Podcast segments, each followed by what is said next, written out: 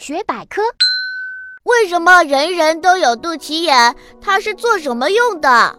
胎儿要在妈妈的肚子里生长发育，就必须不断地从妈妈身上获得营养和氧气。